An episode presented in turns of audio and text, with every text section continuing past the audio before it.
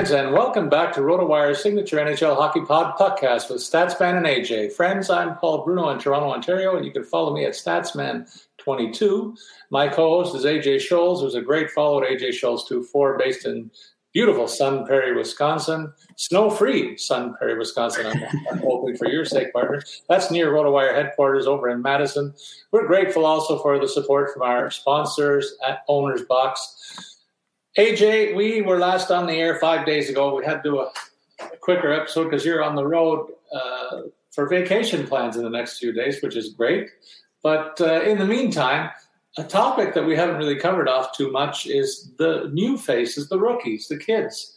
Uh, at the beginning of the season, we were talking about Cole Caufield and Caufield and the expectation that the Montreal Sniper would run away with the Rookie of the Year uh, situation, but he has run away to the minors. And uh, in his in his absence, a couple other guys have stepped forward. First, I want to get your thoughts on the demotion to the minors. Do you think it was necessary? Uh, will he benefit benefit from it? What's your what's your slant on that? Yeah, I mean, I was definitely surprised by it. A little caught off guard. Um, if if you want a funny uh, kind of funny thing to to look up, you'll see Caufield was demoted just in time for their picture day uh, in AHL Laval, and uh, his face is is not exactly pleased to be there. That's for sure. Um, so give that a, search on on Twitter. It's it's worth a chuckle. But I mean, I'm uh, was it warranted? I think so. You know, we we were talking about a guy that was going to be in the mix for you know rookie of the year. Um, they gave him plenty of power play opportunities, two forty four. Uh, per game to start it off, and you know didn't score a goal, had one assist to show for it in 10 games. And the most recent game um, against Anaheim, he didn't have a single shot on net. So then they sent him down. Obviously, um, I don't know if it's a confidence issue, if he just um, needs to, to play some more, still trying to adjust. I mean, let's remember he was kind of a star in the postseason last year, uh, you know, as far as they were in it, but he only played in 10 regular season games at the end of the year there. So certainly not a wealth of experience at this level. So certainly that could be a factor as well. And AJ, in his stead, we're talking about a couple other kids that have made the grade successfully in Detroit to kind of lead the scoring. Uh, we got two guys in double figures. Lucas Raymond came from nowhere in terms of the expectations preseason, but now he looks like the favorite to get the Rookie of the Year honors. Because he's better than a point a game through 14 games. And uh, on defense, on the same club, Moritz Seider with 10 points. And after that, it's Bowen Byram from Colorado, another defenseman. He had a lot of good press written about him, though, uh, when he first came on the Colorado scene in the playoffs last year. So, uh, and then behind them, Jonathan Dahlen. Dahlen is uh, with San Jose and seven points to his record, five of them goals and a plus three so far. So I would say that quartet of kids is the, are the ones that are making waves. Have you caught uh, any action that involves any of them. Uh, for me, Moritz Seider has been a bit of re- a revelation, the defenseman for the, the Red Wings. I know we kind of uh, did a tongue in cheek reference to him the first time we mentioned him that he was being thought of in this as a very young Nick Lidstrom clone, but boy, what he's done so far has been uh, impressive to me. Yeah, absolutely. You know, I think um, for me, I, I, was actually able this week still. Um, so something to check if you're in season long leagues. I was still able to pick Lucas Raymond up off off the waiver wire in my my season long hockey league. So um, definitely a player worth considering. I you know he's already gone past the you know that nine game threshold for your entry level slides, and so he's going to see plenty of opportunities. But look uh, if you're a Detroit fan, hopefully you got in on him to win the Calder Trophy early on because even now, um, going to steal some odds from our friends over at DraftKings. You know, Lucas Raymond is now the favorite to take home the Calder at the end of the year at plus 275. Jumped ahead of Trevor Zegras, who's uh, dealing with a bit of an injury. We'll get into that a, a little later. Uh, Seider comes in third, and then Spencer Knight um, still up there uh, around fourth in terms of uh, best odds to to win the Calder. Uh, so yes, Raymond really uh, again out of nowhere. Um, I, will admit I wasn't super familiar with him uh, heading into the the season. Kind of, you know, I think part of it's you looked at Detroit and it's like, why would you waste a year for a guy on a team that's you know not really going to do much? But when you're ready to play in the NHL, you're ready to play in the NHL, and clearly that seems to be the case with Lucas Raymond. Yeah, he's got a beautiful release. I've noticed that, and uh, nose for the net he, that he's showing everybody. So that's really in his back pocket. But all four of the names that I mentioned are uh, among the new class, and you wonder if Caufield's going to be called back to challenge them uh, anytime soon. Uh, of course, the situation in Montreal is a bit of an up, uh, upside down right now with uh, a bit of a, a tough start to say the least for that club, and we'll talk about them a little bit later. But AJ, we always do a bit of a preamble like this uh, before we get into the 31 teams. So let's get into that swing. You kick us off, please, with the notes on the Anaheim Ducks. Yeah, I mentioned this right off the bat. Trevor Zegras dealing with an upper body injury. Um, been out uh, for a couple games here. Looks like lost two. Uh, I, it was interesting. His name came up twice, uh, you know, recently in the last couple of weeks as the subject of uh, a, a, hit or some other interaction that uh, ended up with other guys meeting with the the Department of Player Safety. So it was interesting to see he's having kind of that impact on games that um, you know I don't know if it's just his motor and he's just getting around guys and and causing havoc that way, which is certainly good for Anaheim. You know if I if I'm being nitpicky about his season, um, he only has points in three games. He's got a total of five points on the year, but it, two of those were two point games. Uh, I do really like his shot rate. He went through a stretch there of uh, seven games where he had 24 total shots on goal. This was before his most, you know, two most recent outings. Um, so definitely, a, a, again, a player to watch. It's not surprising that he's in the mix for the Calder. Just a question mark now is going to be how long he's out of action. Still considered day to day. So hopefully for them, back sooner rather than later. They've got a couple other banged up guys. Um, you know, Richard Rakell has has yet to to do anything um, recently. He's been out the last five games uh, dealing with injury. And then uh, Silfverberg uh, won't be able to play tonight just because of the COVID protocols and, and being in Canada. Um, that Ducks being in Canada, there's different rules for the guys when they when they head north there. So uh, he won't be in action tonight. So a couple of banged up guys that uh, I think are impacting them. You know, again, I'm I'm not expecting Anaheim to hold on to their playoff spot here. I, I think eventually, you know, Vegas is going to get going um, and, and, you know kind of compete. Uh, the Kings have been better than expected, so but you know they'll they'll need those guys to really step up and and come back in a big way, especially Zegras, uh, if they are going to in fact be a playoff team as they are right now. Well, AJ, I'll throw in a couple more names that are making waves there. Mason McTavish was called up recently. He was a very high draft pick by this club not so long ago.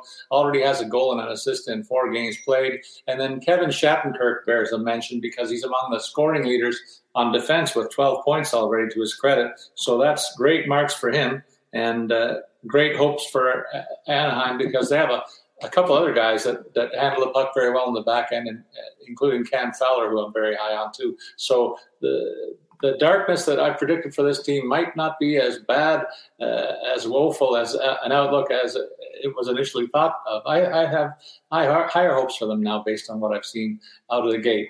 Not so much for the Arizona uh, Coyotes, though. This is a team that right now is struggling to put together a credible center uh, group. You consider Barrett Hayton is probably the only guy with a bit of an offensive pedigree, and that's based on his time in junior hockey. It really hasn't translated to the NHL yet. Behind him, they have tr- traditional fourth liners, Johan Larsson, Travis Boyd, and Jay Beagle manning the, the face-off circle. And that's really the nub of the issue here. Uh, the lack of offense driven from the middle of the ice is a real problem.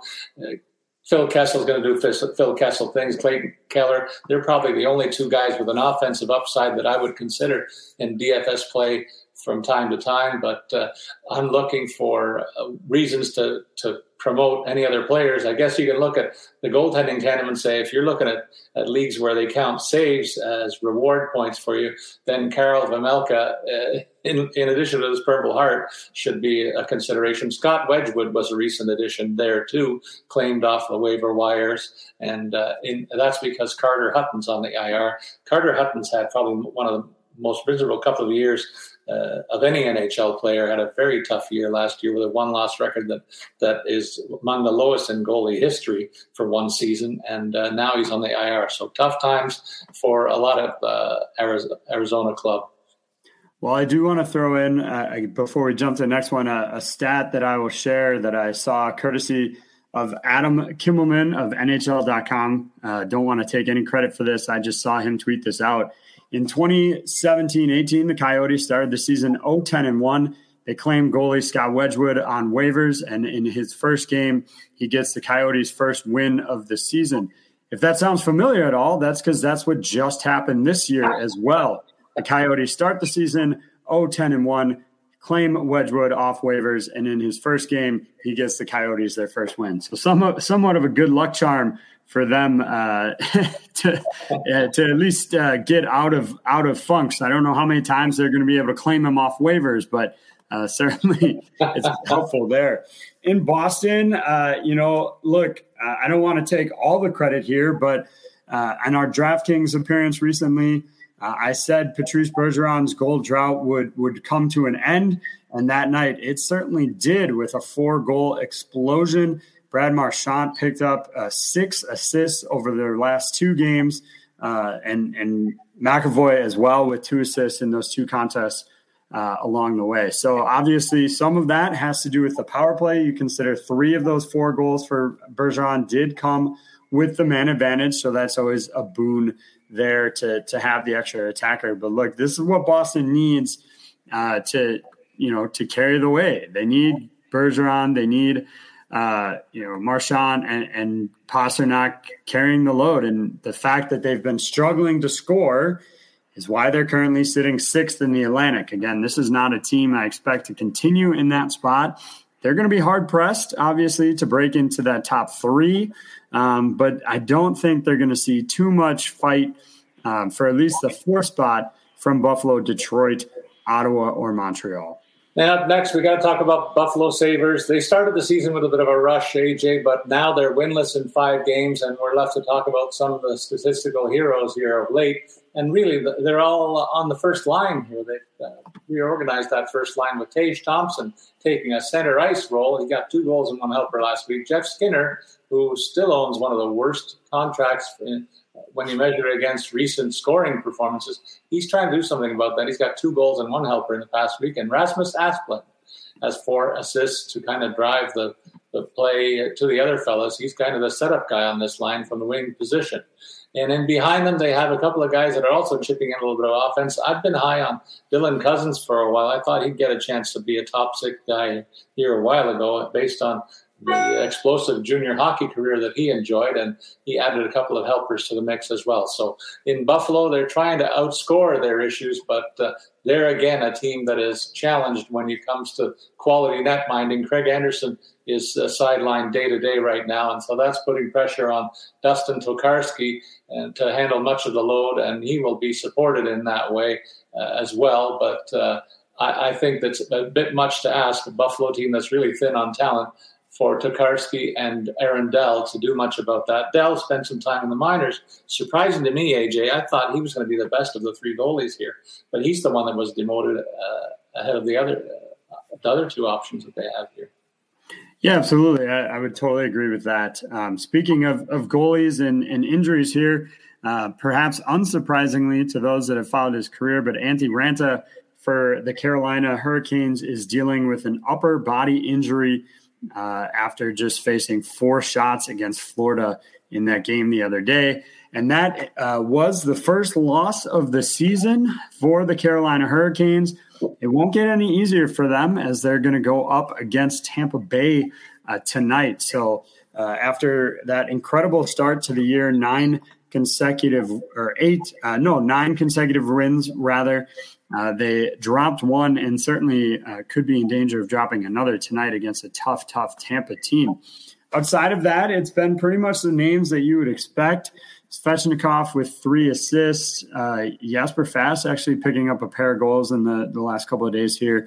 They are, uh, by all accounts this morning, uh, going to move Svechnikov to that top line. They're going to stack the top group here which I, I, tend to agree with going up against Tampa. Um, so they'll have Svechnikov playing with Aho and Teravainen tonight. So something to consider when you're building your, your DFS lineups. I think the person most impacted by that is probably Vinny Trocheck. He'll have to utilize Jesperi Kotkaniemi and Martin Necas tonight instead of his usual, um, or at least of late, partner Andrei Svechnikov. In Calgary, AJ, we I'm surprised by the Calgary Flames' hot start, but maybe when you consider the goaltender that they have back there, uh, Jacob Markstrom has been outstanding for them so far this season, and he's been. I, I touted him as a contender for the the Vezina. I will continue to bang that drum as long as he's playing as well as he is right now. They're undefeated in the last three, and it's familiar names that are dotting the score sheet for them. And Keith uh, Matthew Tkachuk with six points last week, leading that scoring parade. But Johnny Gaudreau chipped in with three goals too. The guy that's lagging here is Sean Monahan, AJ, and we kind of panned his performance early on, but he has uh, awakened a little bit. He's got three points, uh, five points in his last five games. So he's a guy that is trying to find his way back into a top six role. It's just that he's going to be challenged there because they have some pretty good depth at center when you consider Elias Lindholm and Michael Backlund ahead of him. So uh, that's going to be a situation in flux, I think. But at least most recently, Sean Monahan is making a case and he's getting much more power play time as well. So at the moment, I think he's a very good sneaky DFS value play here. In Chicago, they're dealing with some additional injuries, more uh, to what I guess you would call depth or, or minor guys here. They're going to lose uh, Mackenzie Entwistle for four, uh, four to six weeks. They've got Brandon Hagel dealing with more of a day to day shoulder injury. Henrik Borgstrom is sick. And all of that is not going to improve their chances of kind of righting the ship here. Um, they just continue to to struggle. Um, you know, if it weren't for Arizona, they'd they'd be the worst team in the the uh, Central Division here. Uh, really, the worst team in the Western Conference. But um, I, I, don't know what the answer is for them. They're clearly not getting uh, for for one, they're not getting the Marc Andre Fleury that uh, that the the Golden Knights had last year by any stretch of the imagination. He's not going to be a favorite uh, at the end of the year at this point to win the Calder. And Kevin Lankinen, while uh, did have a recent good outing here, uh, it was still just his first win of the season going up against the Nashville Predators. So uh, the goaltending's not great. The scoring's not really there, especially not from some of the bigger names. Jonathan Toews continues to, you know, struggle this year. Um, you know, a, a, guy that in the past has been an absolute nightmare for opposing teams. You're talking about a guy who has consistently hit 20, 30 goals. Yeah, he missed that mark in 2019, but the season got cut short by about 12 games. He would have been right there. Didn't play last year and now through 13 games yet to find the back of the net. So um, they're going to need somebody to figure something out here in Chicago. In Columbus, it's been uh, some up and some down when you consider the fact that Patrik Laine is going to be sidelined for uh, several weeks now with an injury, and Max Domi is out with COVID related issues. And it bears mentioning that uh, an underlying condition that Max Domi is living with is juvenile diabetes. So they got to be a little extra careful with him when it comes to the COVID protocols, more than most other players uh, for that reason. So there is uh, some reason for concern for both of these guys missing. I thought they were going to be two thirds of, of a top line here. But uh, in in their absence, a couple other guys have have uh, stepped up, and including the newest face there is a wily veteran, uh, Jakub Voracek, no goals so far, but 10 assists. And I, I tout him as one of the better playmaking wingers. Obviously, he's showing that side of his game, but yet to bulge the twine himself.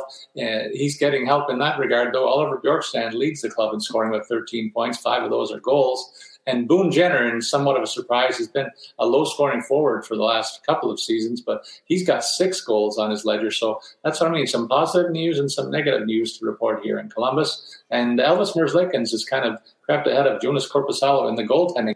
In Colorado, it's a one step forward, one step back for them. Looks like they could get Cale Makar back as early uh, as Thursday. Same goes for Valeri Nichushkin.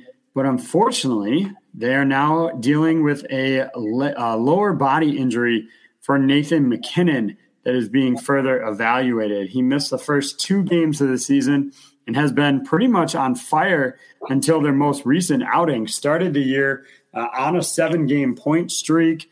Uh, one goal, nine helpers over that stretch, was held without a point in their most recent contest, and now uh, could be in danger of missing out on Thursday. So they're going to be all, you know, fingers crossed in, in the Mile High City here to see if they can avoid losing him for any extended period of time. I do want to, you know, just mention uh, Bowen Byram had a really good week. I thought um, I didn't really see any reason to potentially bump him from the lineup. You figure you know, three points in, in one of his last three games, had plenty of shots on goal, was given a ton of power play opportunities with Makar, Makar rather out of action. But um, based on today's line combinations, it looks like they're going to drop him all the way out of the lineup with Cale Makar back. So an, kind of an interesting turn that one. Um, you know, JT Compher is another player to maybe keep your eye on, depending on how long Nathan MacKinnon is out. He was the guy that stepped in with Landeskog and Rantanen this morning. And uh, looky here, the Dallas lineup, AJ, they've reunited a trio of guys that have been apart from one another for quite some time. Jamie Benn, Tyler Seguin, Alexander Radulov, all back together on the top unit here.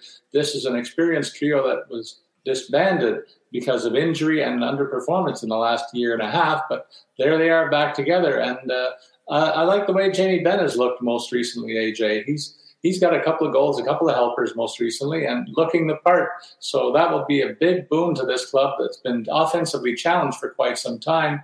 And you look for this trio to lead the parade. Benn had two goals last week, as I said. Seguin with a couple of goals and helpers. But on defense, too, they're getting contributions from a couple of guys that uh, were quiet for the early going. But Miro Heiskanen and John Klingberg with four and two assists, respectively. So the offense is the situation that we've been focusing on that's been lacking here. But it's the old hands and, and veterans have, who have carried the load when things were going better that really responded in the past week. And they hope that it can continue in Dallas in uh, in Detroit here, the you know good news is is getting guys back and available in the lineup. Uh, Dylan Larkin was able to play uh, on on Sunday uh, after a three game absence uh, for personal reasons, and then they have Tyler Bertuzzi back in the lineup again after missing those two games up in Canada. He really came back uh, full bore, has three goals and three assists in his last two games. Uh, and, and, really cruising for them. Uh, and again, we talked about Lucas Raymond. You know, some of it certainly he is benefiting from playing with those guys, but his numbers didn't significantly drop off without you know without them in the lineup. Um, you know, during the three game stint without Larkin, he had a goal and three assists. Uh, so while no doubt benefiting from the fact of having a, a player of Larkin's caliber at center, um, it's it's not all that's carrying him along. The one kind of injury note for them, Troy Stecher uh, is seeing a specialist for an undisclosed injury. They didn't really mention what the detail is. He's been kind of a minor factor for them, so it shouldn't really impact a lot on their blue line, but certainly something to keep an eye on if somebody else were to pick up uh, a knock.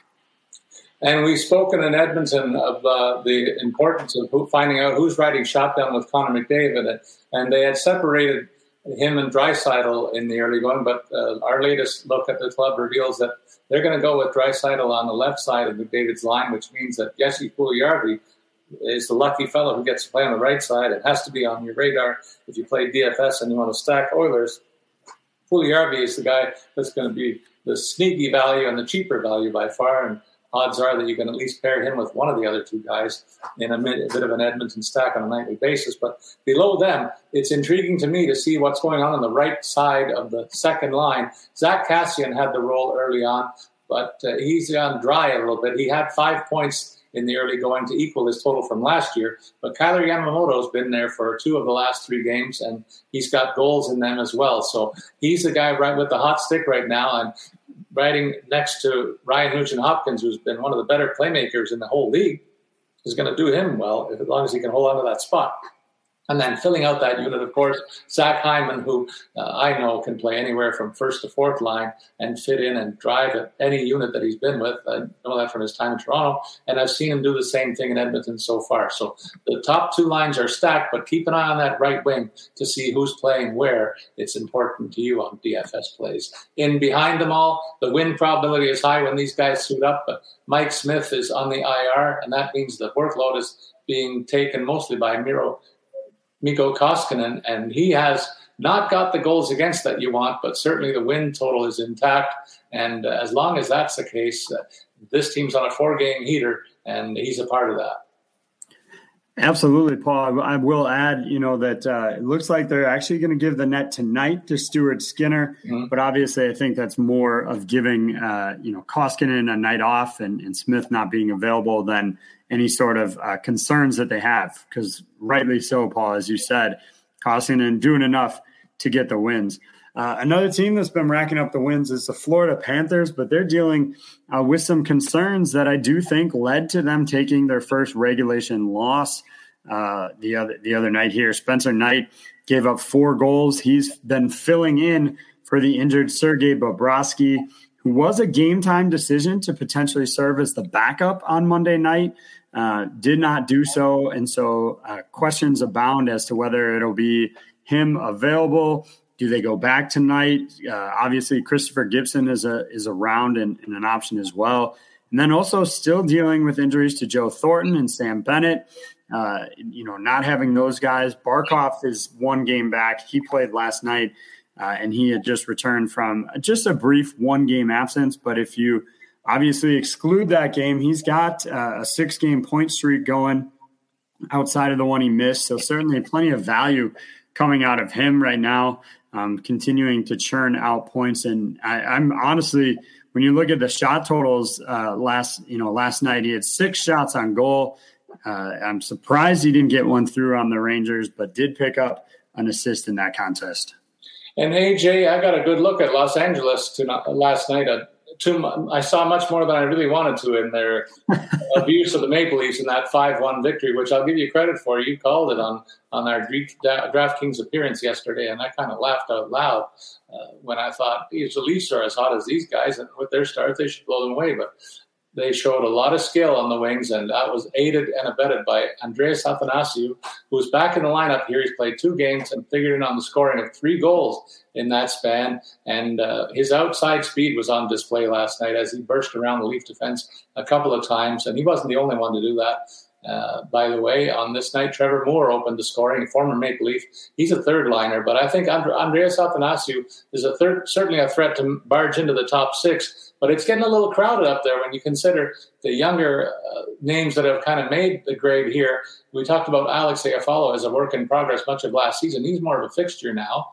And then Arthur Kaliyev is kind of the new face among the top six, and he's done nothing to, to lose the role. He's got five points on his record, 23 shots on goal in uh, in the games played so far this year, and so uh, all things are positive there when you consider they finally can talk about having some depth among the forward ranks. It's the blue line where they're struggling a little bit to, to keep healthy. They're without Sean Walker and Drew Doughty, but they played a very smart defensive game, and that's led by the two centers that they have down the middle of the ice, two of the best defensive centers, but they have offensive skill too that they displayed. Anze Kopitar has been on fire offensively. We talked about him, and Phillip Danault's got all of a sudden got three goals after the two that he bagged last night.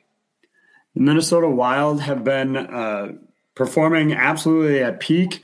Uh, they're on a three-game winning streak right now and that has them atop the Central. You know, look, we talked about this being pretty wide open, but I don't think anybody would have expected Minnesota's name to ever be at the top of the Central playoff team, maybe, um, but certainly not leading leading the way there. And a lot of that has to do with the performance of Cam Talbot. Look, I am surprised that we have only seen Kaapo Kakko twice this year. Again, I know Talbot's been performing well um, but they've had three back to backs this season, and they've only used uh, Kakko twice. In the first, they started the year on a back to back, and they let Cam Talbot take both games to start the year. Um, so definitely surprised. Uh, Kaapo Kähkönen has you know been so underutilized here.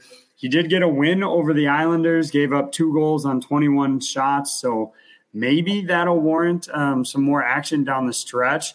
But we have talked about the fact that, you know, Cam Talbot, one of his best seasons, he played 72 games. Like, this is clearly a guy who wants to play, you know, as much as physically possible.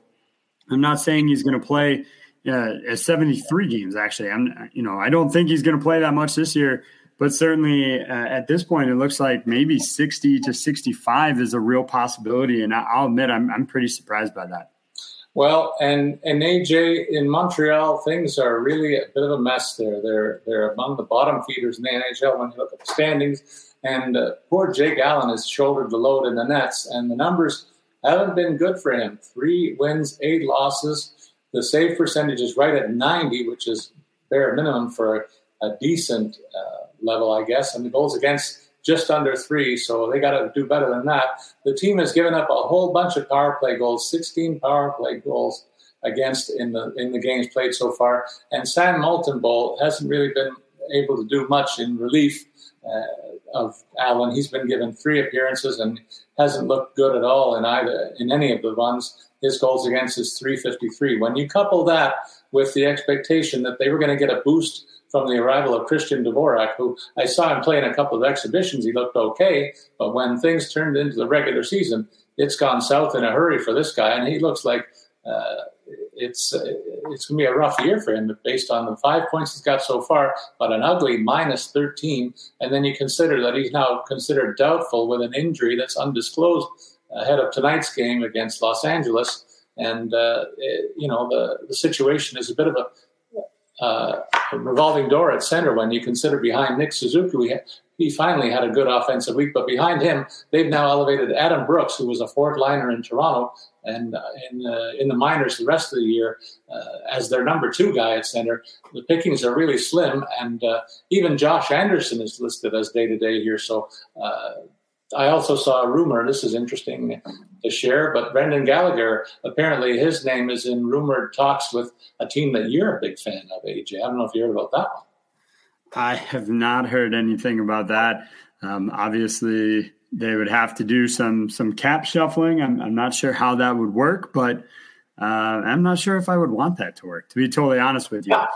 Um, speaking of the team trying to figure out how to make things work right now, um, that certainly descri- describes the New Jersey Devils, who have struggled um, without Jack Hughes in the lineup. He has, you know, already missed. Uh, looks like about eight games due to due to that shoulder injury. We're projecting him back at the start of December, so it's going to be a while before they get him back. They're also dealing uh, with the fact that Miles Wood, they tried to find some other solutions. He's unfortunately going to have hip surgery I'd be surprised, honestly, if we see Wood back at all this year. They haven't per- provided a timeline other than out indefinitely for him. They're potentially going to get Dougie Hamilton back. That's a big ad on the blue line. He's missed the last two games, officially a game time call for tonight. And like a real, you know, a lot of times they say game time call, and, you know, you're kind of like, okay, this guy's going to play, right? They, according to the team, he's going to take pregame warmups tonight against Florida, and then they're going to decide whether or not he plays. So if you're looking at using him in, in season long or DFS, like be aware you're not going to have a lot of time here um, from when he hits the ice to, to when lineup lock is to get him in there. So you may want to just look at, at other options, although I understand, you know, when he is in the lineup, a, a big benefit to them. They finally got Mackenzie Blackwood back. He's played in one game, gave up three goals on 29 shots not a great outing, but not a terrible one, especially considering that loss comes to the LA Kings, who are definitely surging right now. So you'd like to see him get a few more games. They're you know healthy in one spot finally in, in the goaltending area, but uh, that Hughes loss is is just uh, going to be hard for them to overcome. I think uh, for a team that might have been in the mix in the Metro. Uh, if he's out until the start of December, I, I don't know if there's going to be enough time for New Jersey to get back on track. Well, and Nashville suffered a similar crippling blow with the loss of Filip Forsberg due to an upper body injury. It was switched to week to week absence as opposed to day to day in the last few days. So he's a big piece, maybe their signature offensive piece in terms of skill that he brings to the table. He had seven points in his first nine games played. They're going to miss him terribly, and it's resulted in a little bit of line shuffling uh, in the top six. And that means that Ryan Johansen, who's been off to a credible offensive start for this team, he's going to be flanked by guys that uh, didn't factor into our top nine here before the season started. Phil Tomasino on the right side and Tanner Jeannot are the two wingers there. And then on the second line, they have now moved Matt Duchene over to right wing and Michael Granlund to center, flip flopping them. Again, Duchene is another guy with a big contract, and he's starting to deliver a little bit of offense. He and Johansen both uh, finally contributing some offense, but Granlund has been the guy that's driving that second unit, flanked by Luke Kunin on the other side. So a bit of a new look there. But on the back end, they're still getting yeoman service from Roman Josi, who's again making a bid to be noted as one of the top scoring defensemen in the league. He picked up a few points last week again, three to be uh, precise. And uh, in the nets behind them, Juuse Saros uh, has been handed the keys to the net, and he's not looking like he's going to let them go. He receded for the two wins that they got in, in the three starts that he made last week. Well, one guy who's not going to concede the net at this point, it looks like, is Ilya Sorokin. Um, he is on a seven game uh, tear where he's earned his team at least a point, going 5 0 2 over that stretch, a 1.12 goals against average. They turned the Nets over for the second game of a back to back on Sunday uh, to Semyon Varlamov. Uh, not a great outing for him. Gave up, you know, not terrible. Three goals on, on 37 shots. He obviously faced a, a lot of work. So still a 9.19 save percentage. But uh, with him, you know, kind of a, a, meh outing, for lack of a better term, just unimpressive. Uh, and, you know, it is his first time out after missing the start of the year. So, uh, obviously, there's some rust to shake off there, but you know, I expected maybe a split that would favor Varlamov at the start of the year. But at this point, you kind of have to consider like Sorokin is probably the lead uh, right now with with just how well he's playing. We've also talked a lot about the offensive struggles to start the year for for much of this team. That has not been the case in the last three games here. Brock Nelson five goals. Anders Lee, three. Mathew Barzal, three assists. Anthony Beauvillier, three assists. So they are finally starting to get some offense here. I think it's important to note that none of those points were scored with the man advantage, which on one hand uh, says really nice things about the fact that you're starting to produce and win at five on five. But also, obviously, on the other side, depending on if you're glass half full or glass half empty, raises some concerns about your power play unit. Well, and I look at the New York Rangers lineup, AJ, and I think, okay, they got Zibanejad and Strome at center. That's a pretty nice one, too. They got Kreider and Panarin and Lafreniere on the left side. That's a very nice three pack. And then on the right wing, they got a quartet of players, including Kaapo Kakko and Sammy Blais, that haven't scored a goal yet this season. So the, the key issue for me is can they do something to juice the offense from the right wing or uh, can, can opposing teams just forget about that group and concentrate on the on the wing and center positions when defending these guys? They got to get something on, on the starboard side to balance things off. Uh, but I don't see other than Sammy Blais where it's going to come from. Kakko seems just to be lost right now, and uh, Ryan Reaves is more noted for playing without his stick, if you know what I mean. So it's really on Kakko to find his way and Sammy Blais to justify his uh, new situation here as a top line right winger. So some concerns for me on the right right wing over there. And in the Nets, I'm kind of surprised that they have given Shesterkin such a commanding role in the net mining situation. I think Alexander Georgiev has shown enough for, to me to think that this he should have been in line for at least 30% of the goaltending. But right now, Shesterkin is running away and hiding with the goaltending effort in uh, Broadway. Yeah, to, to follow up on the Shesterkin comments there, he actually uh, to to circle back to some uh, award props, courtesy again of our, our friends at DraftKings. Shesterkin is currently sitting second at plus seven hundred, behind, of course, Andrei Vasilevskiy. So the the number two favorite in terms of taking home uh, the Vezina Trophy right now. So certainly, uh, uh, as you said, off to a really good start to the year in Ottawa, the it's a COVID outbreak is kind of uh, the name of the game right now. They've currently got five guys uh, uh, in the league's protocols, including Victor Mete, who just entered those protocols today. And that, uh, you know, has kind of avoided some of the, the top names for this club Brady Tkachuk, Tim Stützle. Um, you know, th- those guys have avoided it so far, but they are without Connor Brown, uh, Austin Watson, uh, and, and, as I said, Mete and, and a couple other guys here.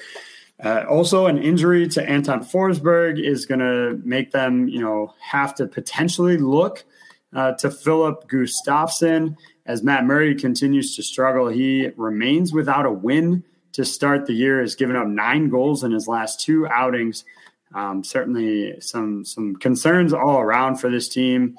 Uh, I think maybe the the biggest news or or goodwill around them is the fact that Brady Tkachuk was named their captain. So they finally have decided to bestow that mantle upon him. And I think a decent, uh, decent option for, for them. And, and he should fill that role nicely. In Philadelphia, I'll begin with injury news there on one of their veteran defensemen that they just brought in in the offseason. That's Ryan Ellis. This is a guy, AJ, who played 35 games last year and produced 18 points. Both were low totals for him in about six years of play. We, t- we did play a little bit less of a schedule, but he missed half the season there, and he's out of the side the, on the sideline. He's missed seven games already with a lower body injury, and uh, there's no, no real timetable for his return. So that's a, a blow to the back end because he was supposed to be taking on some of the big minutes by that were left behind by defensemen that have vacated here. So the load on the defensive side of the puck is being handled by Ivan Provorov in terms of the high leverage minutes, and Keith Yandle, Yandle more of a power play specialist, he's relegated to third pairing minutes in regular ice time.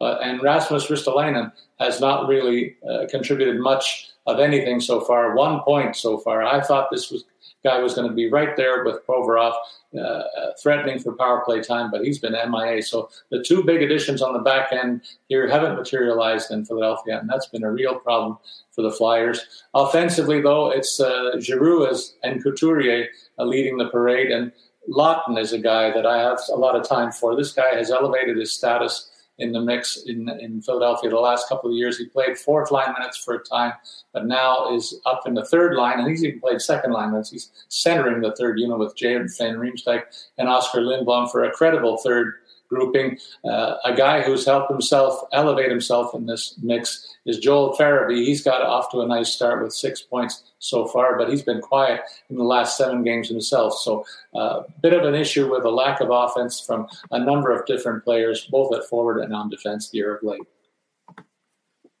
And with that, AJ, let's take a break as we always do. Uh, want you to collect your thoughts on the Pittsburgh Penguins, and you'll lead us off with that talk when we get back after these messages, you're listening to RotoWire's podcast with Statsman and AJ.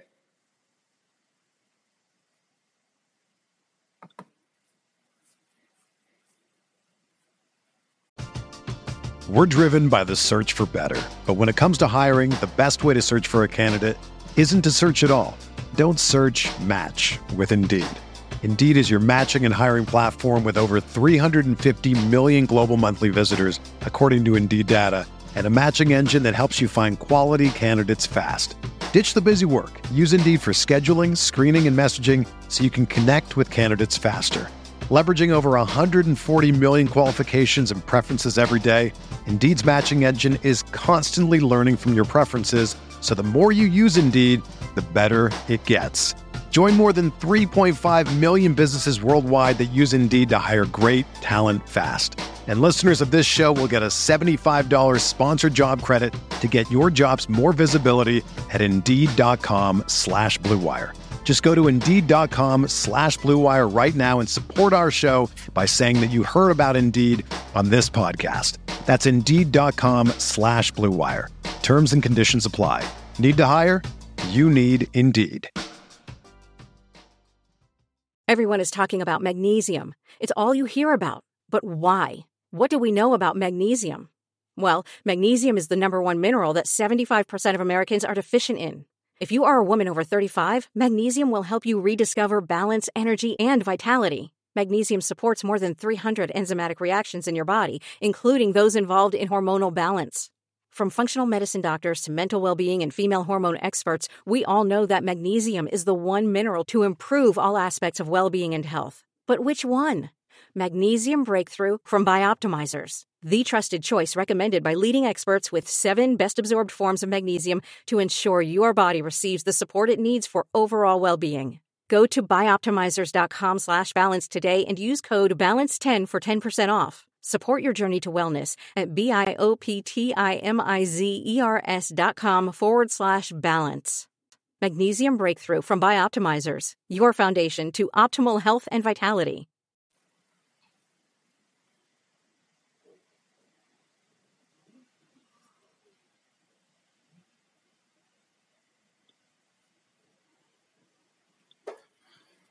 All right, we're back, but uh, let's have a word from our main sponsor at Owners Box. AJ, tell our listeners all about this group. Well, if you are looking for a new way to play fantasy sports, Owners Box offers two game types tournament salary cap and head to head live drafts.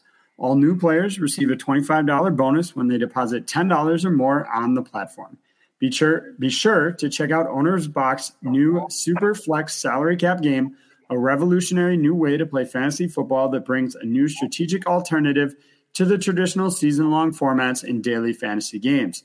The Superflex salary cap format, available only on Owner's Box, removes the kicker and defensive position slots and focuses only on offensive players. Users will build their nine player lineup while staying under the $50,000 salary cap. Large prize pools will be available throughout the season. The Superflex position gives the user the option to select an additional quarterback, running back, wide receiver, or tight end. Ultimately, it makes the quarterback a premium position versus other fantasy formats. And don't worry, listeners, Owner's Box also has NHL contests, including GPP tournaments for their unique one week fantasy format. Play the Owner's Box salary cap game uh, contest for free. Use promo code DREW9, that's D R E W 9 for a free $10 entry into the Sunday only salary cap contest. All right, partner, let's swing into our notes for the remaining teams, reminding our listeners that we're here to give you news on players that are hurt or new spots in their lineup, and also talking about top producers over the past seven days. Over to you to talk about the team in the Steel City. Yeah, before I do that, I will uh, just remind all of our listeners that if you do have questions or comments about your uh, teams, anything we've said. You know, if uh, if you see our hear us say something and think it's a ridiculous take, please feel free to tweet out at us on Twitter. You can reach me at AJ Scholes 24 You can reach Paul the Statsman at Statsman22. But to get into the Pittsburgh Penguins, obviously the news uh, continues to be the fact that they've gotten one game out of Sidney Crosby this year. Uh, came back from that wrist injury only to be hit uh, by COVID, uh, among other things, uh, or among other guys that have struggled with that this year. They're still right now without Brian Dumoulin, Marcus Pettersson, or Chad Ruhwedel. They did get Chris Letang back. Um, Bryan Rust returned from a, a, a, a, lower body injury and picked up two assists in his first game back. And really, the biggest thing for them right now is that Kasperi Kapanen uh, seems to have gotten off the schneid here with a hat trick uh, in their most recent game against Minnesota that ended his season starting nine game goal drought. Obviously, for Penguins fans like myself, we're going to hope that that carries over into the rest of the season. And obviously, hoping that uh, we are past, you know, gone through maybe this this COVID outbreak here. Marcus Pettersson and Chad Ruhwedel were set to skate uh, today, could be activated soon, which would certainly benefit them. Uh, Mike Matheson Mike Matheson is a great, uh, not great, is a solid offensively minded player to jump up in the play when he has the right partner. Chris Letang is a great offensively minded player when he has a good partner. The two of them together make for a disastrous turnover a duo that uh, has reared its ugly head on several times over the last few games. So certainly getting some of those uh, defensemen back will help the Penguins. In Seattle, they got to just find a way to stay healthy. They've got issues ranging from upper body, lower body, and COVID related things dotting their lineup. And I'll start with a discussion in the Nets, though, too. They got a bit of good news this week that Chris Driedger, a guy that was among their first signings, uh, to help bolster the goaltending situation when you consider pairing him with Philipp Grubauer. He's been very limited this year in terms of his opportunities, but by all accounts, he's getting back to full health. And I expect to see him get a bit of a shot here and give Philipp Grubauer a bit of a break because he's handled a lot of the load. Joey Daccord is the guy that was the third guy in the mix, but he's now been sent to the minors uh, in in uh, in anticipation of Driedger's successful return. But on the on the center position, they are suffering without Jared McCann, who's dealing with COVID issues. That's forced Alex Wennberg and Yanni Gourde both both to move up. And uh, McCann, I thought, was in place to be kind of their best offensive piece here. So they're really going to miss him, AJ. But on top of that, they're missing two other guys that uh, also have the ability to score in Marcus Johansson and Ryan Donato. So that puts pressure on the likes of Jordan Eberle and Jaden Schwartz. Eberle, for his part, has already notched six goals, which is the high watermark for this club. And it's tied with him with Brandon Tanev. So they do have a couple of guys that are still there notable goal scorers. They're getting great work out of the captain, Mark Giordano, seven points already in his 12 games played. So uh, I want to see what this team can do with a more balanced look in terms of the goalie mix and some pressure off Grubauer. I think Driedger's appearance will will certainly be uh, buoy their fortunes in the next little while. That's my call, Hunter. Well, another team that has dealt with some COVID issues to start the year has been the San Jose Sharks and they are poised to get back a, a, a, raft of players Erik Karlsson, Jake Middleton, Timo Meier, Kevin Labanc, and Marc-Edouard Vlasic are all skating back in San Jose. Unfortunately for the team, again, I, I mentioned this earlier, because of the COVID rules, they can't play. Um, they can't, even though they're potentially cleared of the protocols, they can't play while in Canada um, due to the, the travel restrictions there. So they won't be available tonight in Calgary or Thursday in Winnipeg. But all those guys are set to join up with the team when they get to Colorado on Saturday. So it could be a completely overhauled roster for the San Jose Sharks. And obviously, that would be a huge boon for them. I mean, right now, you look at it, they've got Nick Bonino playing a first line left wing spot. Um, you know, they've got Jasper Weatherby and Nicholas Mer- Merkley on the third line. I mean, this is just a who's who of what should be the AHL uh, Sharks uh, or AHL uh, Barracuda, rather.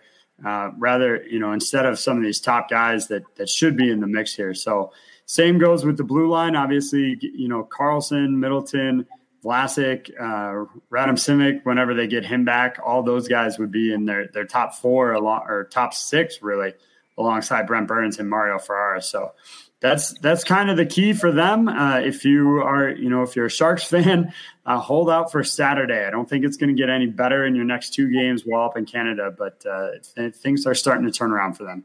Yeah, and I think in St. Louis the, there is a, a bit of a change too in their center position. Ryan O'Reilly is back in the lineup, which is great news to get their captain and leader back in, in the fold. But Brayden Schenn is now out of the lineup. He's missed a couple of games, and there's a little bit of a concern about his status. He was sent home while they're we're on a road trip for further evaluation. We're waiting word on that one. But in the meantime, Robert Thomas looks like he's going to step into the second line role between Jordan Kyrou and Vlad Tarasenko.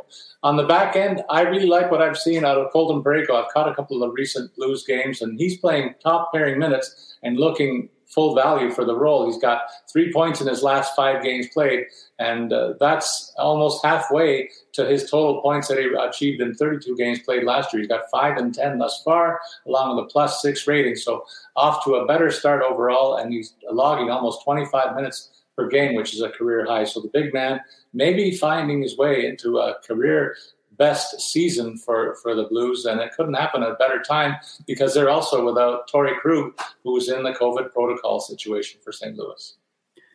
In Tampa Bay, they are going to potentially sooner rather than later get some of their, um, yeah, I would say fringe guys back. Uh, Boris Katchouk could be an option as early tonight. Zach Bogosian has started skating.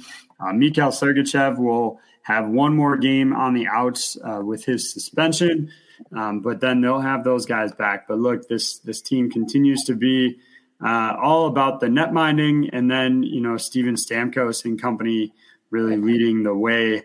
Um, he had another two point effort against Ottawa, uh, and that kind of broke up what you know a, a two game pointless streak. You know, for for Stamkos at this point, two games without a point is kind of a big deal. Um, so we'll we'll see how that all carries over and, and what happens with them. But I, you know, I expect this team will uh, find itself back atop, or at least you know, right in the mix here with Florida and Toronto the rest of the way. And there's DFS value all over the place in this lineup. Point, Palat, any one of those guys can put up solid numbers. AJ in Toronto again. It's a case of some really good news report and then some really troubling stuff. Jack Campbell was a second star in the NHL last week. He had four game starts, three wins, and only seven goals against in that uh, in that cluster of games, looking really good, getting a lot of work. Maybe the busiest goal, goalie in the NHL, but he's showing an ability to deal with it. He's never been a guy who has played 60 games in the season. He may be pressed into that though, because Peter Mrazek is once again out with a groin injury. Then I got a trivia question for you: What do Alex Kerfoot, Wayne Simmonds, uh, Pierre Engvall, and Andre Kase and Paul Bruno have in common.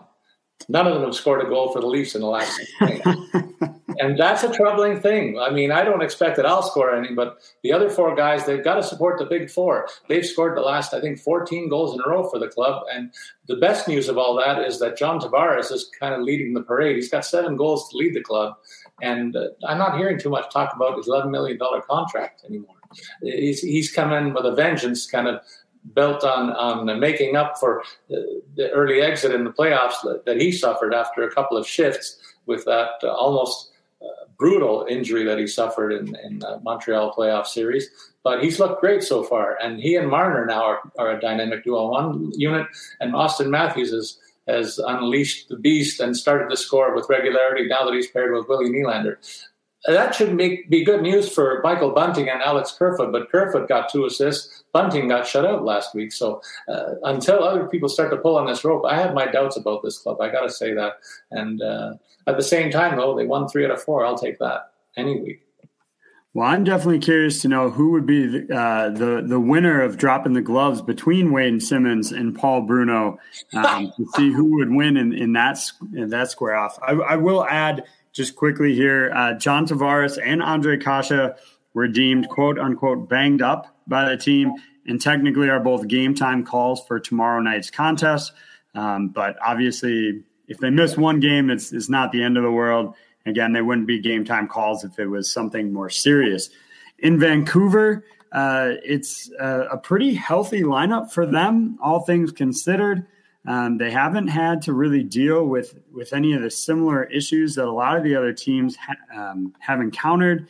In their last two games, they're getting production out of the guys that you want them to. Four points from Bo Horvat, three from JT Miller, three from Brock Boeser, three from Elias Pettersson, and three from Quinn Hughes. So a whole whole pack of guys contributing uh, there that that are doing exactly what you want. Travis Hamonic is back up with the club after um, having that leave of absence, and then he was, uh, you know, sent to the minors and kind of suspended, not suspended, um, kind of a, a, complicated situation. But he's back with the team, has one assist through three games. Obviously, uh, you know, he's not going to be a huge offensive producer, but he's certainly capable of chipping in from time to time, as we've seen to start the year, and gives them a much uh, stronger six pack here. In, in my opinion, you know, you you you look at them with Hamonic in the lineup, and you've got Ekman-Larsson and Tyler Myers, Quinn Hughes with Tucker Poolman, Brad Hunt with Travis Hamonic. Like that's a pretty solid defensive group.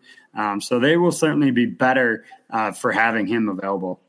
And in Las Vegas, I still wonder where you're hiding the voodoo dolls, AJ, because uh, Willie Karlsson is now a guy the, in the infirmary with a broken foot.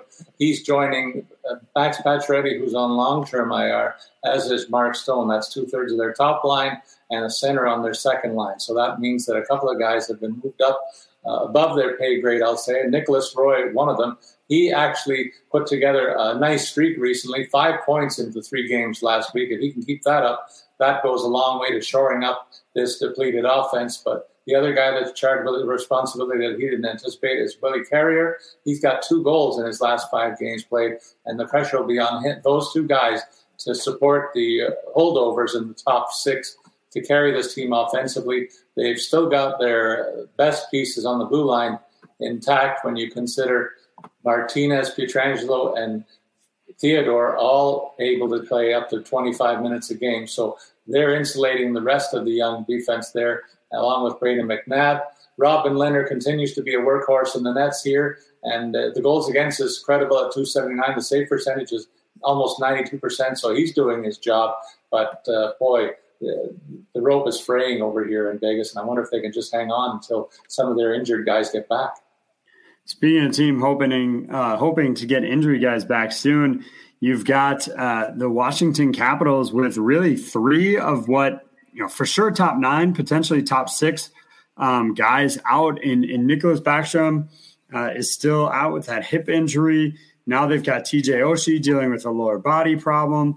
Uh, Anthony Mantha will be out until like January with a shoulder issue.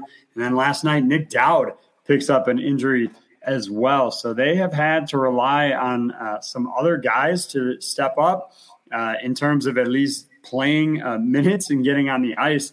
As far as scoring, well, that's just coming from the same place it always does, and that's Alexander Ovechkin, who is just tearing it up right now, which shouldn't come as a surprise, but 11 goals on the year in 12 games, plus another 10 assists. Look, I have in the past really knocked Alexander Ovechkin's uh, point totals. Not knocked. That's that's a bit of a stretch, but I've questioned his ability to carry a, a team to make the players around him better. Because often what you would see in this situation, it'd be like 11 goals and like two assists, right? He just wouldn't get a lot of assists, which is fine. It's not what you ask him to do. But is that the type of player that makes everybody around him better? Um, I, I, think that was a fair discussion to have. But we're certainly seeing a different side of him this year with the fact that his goals and assists are pretty much on par with each other, um, something that we haven't traditionally seen from him in the past. And I do think a lot of that has to do with the fact that his preferred, you know, his preferred center, Nick Backstrom, is out, but now again, Mantha and Oshie being out as well. Um, they're going to need him to score goals, but also distribute the puck uh, until those guys come back. AJ, uh, a couple of guys came back in Winnipeg last week, but they haven't really factored in the scoring. I'm talking about Blake Wheeler and uh, Mark Scheifele, two thirds of their, well, two of the definitely leaders on this club, two thirds of their top scoring unit. They've combined for two scoring points in those three games, and they should be ready to produce a little bit more and boost a sagging offense that has suffered in their absence a little bit. Kyle Connor and Nikolai Ehlers doing their best to carry the load. Evgeny Svechnikov and Jansen Harkins are two guys that have been placed into top six duty. Even Andrew Copp, who's done so very well this season. I got to uh, tip my cap to this guy. He's got 12 points on his ledger and wasn't expected to make the top six this early on, but he's been the guy that's kind of put his finger in the dike to to keep this team uh, looking good enough to to win their fair share of games in the early going without two thirds of their leadership. And you can add uh, Connor Hellebuyck to the mix. He had to give way to Eric Comrie, who got two wins and three starts last week. But by all accounts, the, uh, Hellebuyck is back and healthy again. He's over his illness and he's slated to start against the St. Louis Blues. So that's another bit of good news. The leadership core looking to be once again intact in Winnipeg at the moment.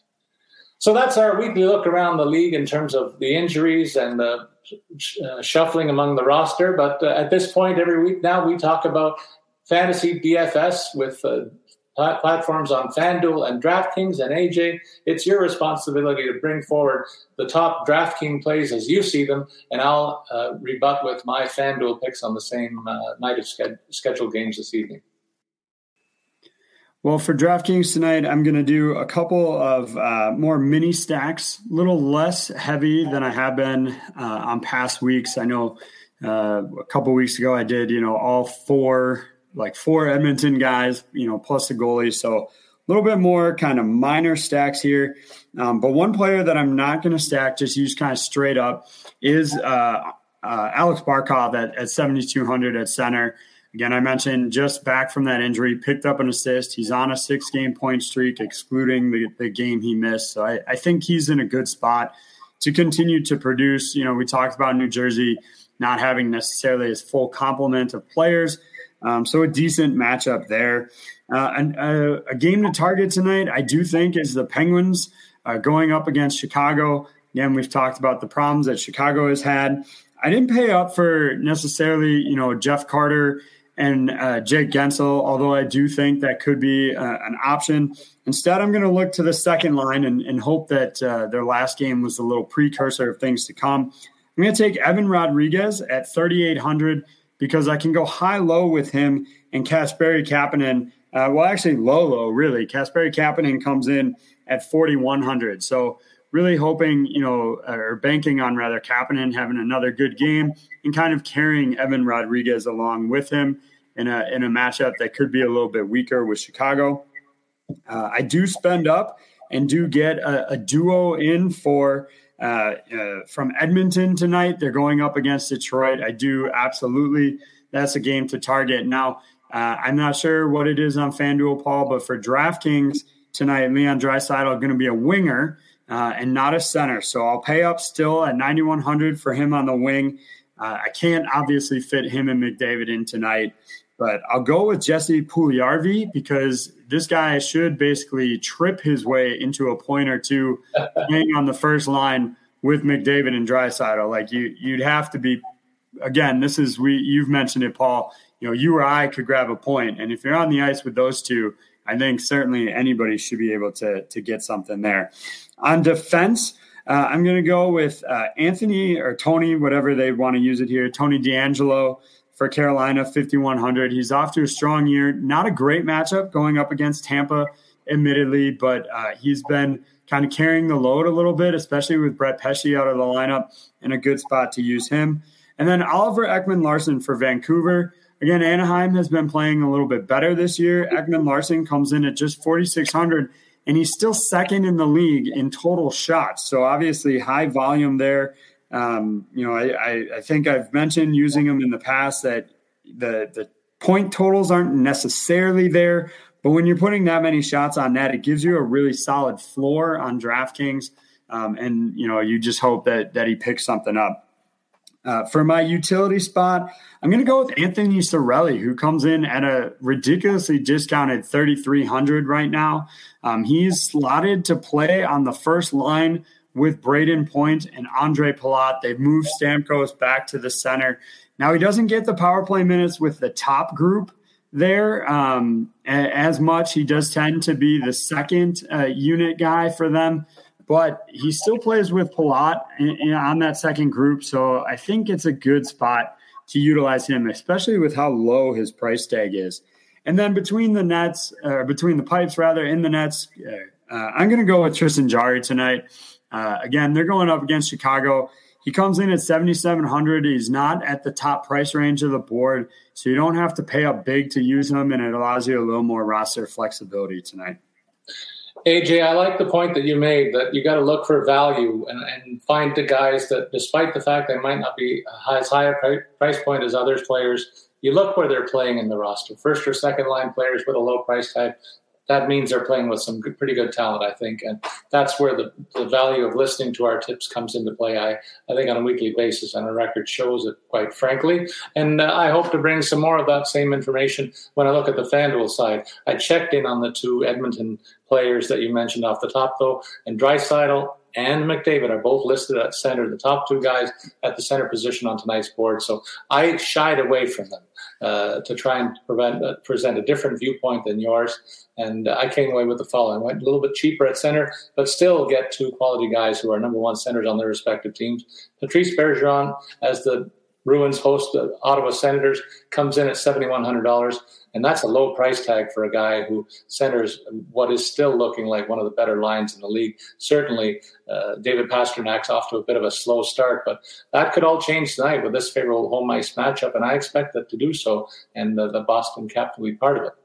Similarly, I look at Tampa hosting Carolina. This is a big game, a kind of a, an acid test for Carolina in the early going to say, uh, see, how do they measure up this year with the, against the two-time defending champs? Carolina looks like the top team in the league in the early going. I think the champs send a bit of a message at home, and Brayden Point will be uh, right in the middle of all of that, and I put him in for $7,600. Um, out in Calgary, Johnny Gaudreau has led a, a surging Calgary team uh, out of the gate, and I find a way to get him in the lineup against the suspect uh, goaltending and defense situation in uh, San Jose. So uh, with Calgary as the home team, I think Gaudreau is a good play at seven thousand dollars. in Vegas, I said some of the veteran guys that are still in the lineup are keeping this team afloat. Foremost among them is Jonathan Marchessault, and uh, we talked about the Seattle situation where they're they're dealing with some injuries, they're dealing with some. Uh, uh, a lot of work being done by one of their goalies, and maybe it's time for them to go to a, to a second option here. And uh, it's a bit of turmoil that I see, and I think Vegas capitalized on it tonight, and Marchessault is in the middle of that mix. Then I round out my offense with a couple other guys that figure in as top six players. Again, looking at Boston and Tampa for those uh, types, and I picked Taylor Hall, who impressed me when I got a look at him on Saturday night against Toronto. He uh, received for a goal in that game, and I know that he's factoring in on the top power play unit, which is the best in the league still, uh, and off to a great start this year. I plug him in for $5,800. And Ondrej Palat's a guy who a couple of years ago was a third line player here in Tampa, but he's all the way up to number one. Uh, playing line minutes alongside of Brayden Point, and I get him for only fifty six hundred dollars. So Taylor Hall for fifty eight hundred and Platt for fifty six hundred, rounding out my offensive mix. On the back end, I find two guys that are playing among their each of their respective teams' top four. I got a good look at Kale Clague in a couple of games last week and last night, and he gets a soft touch as LA goes into Montreal in the second of back to backs. I'm a little less concerned about the second of back to backs on this short trip for a team that's on a five game win streak. And this Clague fella. He's he's on the power play uh, unit for LA, and I get all of that for thirty eight hundred dollars for a team that's really rolling right now. And another team that's really rolling offensively, averaging over three goals a game, is the Anaheim Ducks. And uh, central figure in their power play, there uh, and among their top four defensemen is Cam Fowler. I get him for forty one hundred dollars. So I wonder if I'm swaying AJ to empty his pockets out and make another bet on this roster. It looks like a winner to me. I'll round it out with the goalie that I spoke about during the course course of the show, Jacob Markstrom, to me, looking like the, the leader out of the gate uh, in terms of the early Vezina Trophy consideration. Very early, albeit, but he's got three shutouts in the bank, and I wouldn't be surprised if he snags a fourth against the visiting Sharks tonight. I pay seventy nine hundred dollars to get him in there. So AJ, that's a couple of different looks from us in terms of the offenses that the lineups that we put together in the FanDuel and DraftKings. You and I have had a great start this year in this uh, space, and we're making a lot of people some money, and we hope that we add to that this this evening. Yeah, you mentioned uh, using your lineup. I, I, got a quarter for you, Paul. I'll, I'll, I'll put a twenty five cent lineup in for uh, for your lineup here. Excellent. Well, I hope that it works out for you, pal. And I know that you're off uh, and traveling in the next day or so. Uh, what's the destination, partner? Headed to sunny Florida for a couple days. Grand uh, uh, kids get to spend some time with grandma and grandpa, and mom and dad get to spend some time hanging out at the beach or by the pool and relaxing. that sounds great to me, and I'm sure you'll probably try and tune in a couple of Pens games while you're on the road too, no doubt, with your NHL package. So I hope you have a great time down there. Safe travels, my friend. We'll be back to our normal Thursday slot, so we're off for nine days, but we'll be back with more news and notes from around the league. That wraps up our look around for uh, this episode of podcast, and we want to thank you for listening to RotoWire's signature fantasy hockey podcast. We thank also our sponsors at Owners Box. Check them out. You'll be really glad that you did. In the meantime, as always, please remember to send your comments or questions on Twitter. Follow me, Paul Bruno, at Statsman22. And you can follow AJ Scholz at AJ Scholz24. As always, we invite you to listen to the podcast to get our tips to stay ahead of the competition in your fantasy hockey planning and research. So long, everybody.